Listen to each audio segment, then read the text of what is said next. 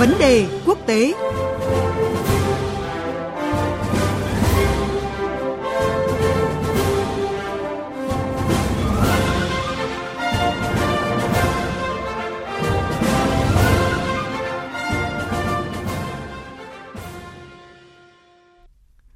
Thưa quý vị và các bạn, Bộ Quốc phòng Hàn Quốc mới đây thông báo Hải quân nước này sẽ cử một tàu khu trục 4.400 tấn tham gia cuộc tập trận hải quân quy mô lớn nhất giữa Mỹ và Australia, dự kiến diễn ra vào giữa tháng 7 tới. Đây sẽ là lần đầu tiên Hàn Quốc tham gia cuộc tập trận chung có tên gọi Talisman Sabe này. Dù phía Hàn Quốc khẳng định rằng là việc tham gia cuộc tập trận không nhắm vào quốc gia cụ thể nào, Tuy nhiên, giới quan sát cho rằng động thái này nhằm gửi đi nhiều thông điệp đến Trung Quốc cũng như là tiết lộ phần nào chiến lược ngoại giao sắp tới của Seoul. Và để có những thông tin cụ thể, chúng tôi có cuộc trao đổi với phóng viên Bùi Hùng, thường trú Đài tiếng nói Việt Nam tại Nhật Bản. Mời quý vị và các bạn cùng nghe. Xin chào anh Bùi Hùng ạ. Xin chào biên tập viên Phương Hoa và quý vị thính giả. Thưa anh, việc chính quyền Hàn Quốc xác nhận lần đầu tiên tham gia cuộc tập trận chung quy mô lớn với Mỹ và Australia à, đang được cho là nhắm tới Trung Quốc. Dù Hàn Quốc đã phản đối nhưng mà liệu ý kiến này có cơ sở hay không thưa anh ạ? Vâng, À, Tổng thống Hàn Quốc Moon Jae trong cái chuyến thăm Mỹ vào hồi tháng 5 vừa qua thì cũng đã thống nhất với Tổng thống Mỹ Joe Biden rằng à, hai đồng minh phản đối mọi cái hoạt động chống lại trật tự quốc tế dựa trên luật lệ và cam kết à, duy trì một Ấn Độ Dương hòa nhập, tự do và cởi mở. À, đồng thời, hai nhà lãnh đạo Mỹ và Hàn Quốc cũng đã cam kết duy trì à, cái tự do hàng hải và hàng không ở Biển Đông, đồng thời nhấn mạnh tầm quan trọng của việc gìn giữ hòa bình và ổn định ở eo biển Đài Loan À, như vậy theo tôi, việc Hàn Quốc quyết định tham gia tập trận cùng với Mỹ và Australia lần này trước tiên là Hàn Quốc đồng ý để Mỹ dẫn dắt trong câu chuyện này. À, bên cạnh đó, do dịch COVID-19 đã làm ảnh hưởng nặng nề tới nền kinh tế của Trung Quốc, nên Trung Quốc có thể phản đối, nhưng cũng sẽ ít thực hiện những biện pháp trừng phạt, nhất là ở mặt kinh tế. Dĩ nhiên, à, Hàn Quốc đang ở trong tư thế à, việc cần gì làm thì cứ làm, chứ cũng không cần phải khô chiêng hay là khô trống. À, vâng thưa anh ạ, sau một thời gian do dự với đề xuất tham gia nhóm bộ tứ kim cương gọi tắt là Quad gồm có Mỹ, Nhật, Australia, Ấn Độ theo cơ chế mở rộng thì à, dường như với chiến lược quyết đoán mới của Mỹ nhằm liên kết đồng minh ứng phó với Trung Quốc thì chính quyền tổng thống Hàn Quốc Moon Jae-in đang phải đưa ra một cái thái độ rõ ràng hơn ạ. À, quan điểm của anh về vấn đề này như thế nào?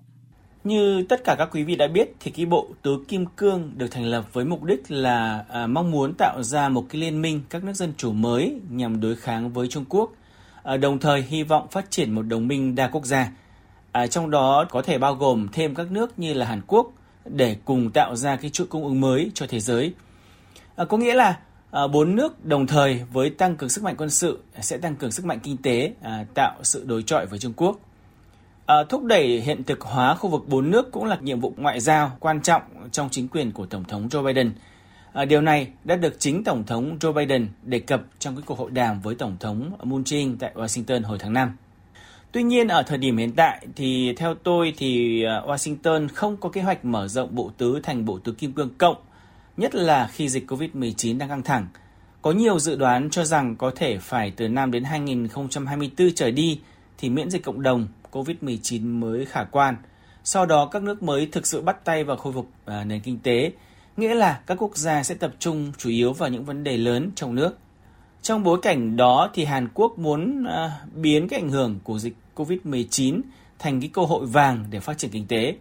À, động thái đầu tiên là tìm kiếm sự hợp tác của Mỹ để Hàn Quốc sớm trở thành trung tâm sản xuất vaccine COVID-19 toàn cầu. À, điều này giống như một thương vụ quy mô lớn của Hàn Quốc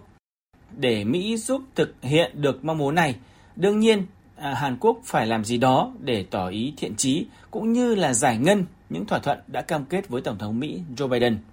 Như vậy Hàn Quốc sẽ được nhiều lợi từ Mỹ, còn có tham gia vào bộ tứ kim cương hay không thì chưa dám chắc, bởi Hàn Quốc đang có nhiều khúc mắc với Nhật Bản, à, nên việc tham gia tập trận cùng Mỹ và Australia này thể hiện việc Hàn Quốc đang thực hiện đúng tư cách là đồng minh của Mỹ. À, tuy nhiên thưa anh, chính quyền Hàn Quốc hẳn là chưa quên những cái thiệt hại nghiêm trọng khi mà Seoul đồng ý việc uh, triển khai hệ thống phòng thủ tên lửa tầm cao giai đoạn cuối gọi tắt là THAAD của Mỹ tại nước này hồi năm 2017, dẫn tới các đòn trừng phạt của Bắc Kinh. Theo anh ạ, liệu là Tổng thống Hàn Quốc Moon Jae-in sẽ phải vượt qua cái tình thế khó xử và tiến thoái lưỡng nan trong mối quan hệ với Trung Quốc và đồng minh Mỹ như thế nào giai đoạn tới đây ạ? Vâng, đúng vậy. À, sau khi Hàn Quốc quyết định triển khai cái hệ thống phòng thủ tên lửa tầm cao giai đoạn cuối của Mỹ hồi tháng 6 năm 2017, thì quan hệ hai nước đã rơi vào tình trạng à, căng thẳng nghiêm trọng. À, Trung Quốc thì cũng đã tiến hành à, liên tiếp nhiều biện pháp hạn chế du lịch hay là thương mại, ngay cả cái hoạt động ngoại giao với Hàn Quốc. Nhưng sau đó hai nước cũng đã có những biện pháp tích cực nhằm cải thiện quan hệ. Ờ, trong khi đó thì vào cái thời ông Donald Trump là tổng thống Mỹ, Trung Quốc bị nhiều đòn trừng phạt về mặt kinh tế. À, nhiều nhà phân tích cho rằng chính sách của ông Donald Trump khi đó à, thực sự có hiệu quả khi ông muốn thực hiện cái chính sách củng cố nước Mỹ số 1, loại trừ những rủi ro khiến nước Mỹ suy thoái. À, theo tôi, chính quyền Mỹ hiện tại của ông Joe Biden tuy chưa có cái thể hiện quá rõ, nhưng sẽ tiếp tục thực hiện những chính sách lớn kiềm chế Trung Quốc. Những chính sách này nó sẽ không ít và không kém mạnh mẽ, thậm chí còn mạnh mẽ hơn cả những gì mà ông Donald Trump làm trước đó. Từ đó thì theo tôi thì Hàn Quốc về quan hệ kinh tế với Trung Quốc không có gì đáng lo ngại cả. À, về mặt ngoại giao chỉ tồn tại vấn đề hợp tác giải quyết vấn đề Triều Tiên mà thôi. Do đó trong bối cảnh như vậy, cùng với sự tự tin khi duy trì quan hệ với Mỹ, à, Hàn Quốc không đang ở tình trạng tiến thoái lưỡng nan, thậm chí còn có thể nói là ung dung tự tại với những quyết định của mình, ngay cả khi Trung Quốc thực hiện những biện pháp căng thẳng để ứng phó. Vâng, cảm ơn anh với những phân tích vừa rồi.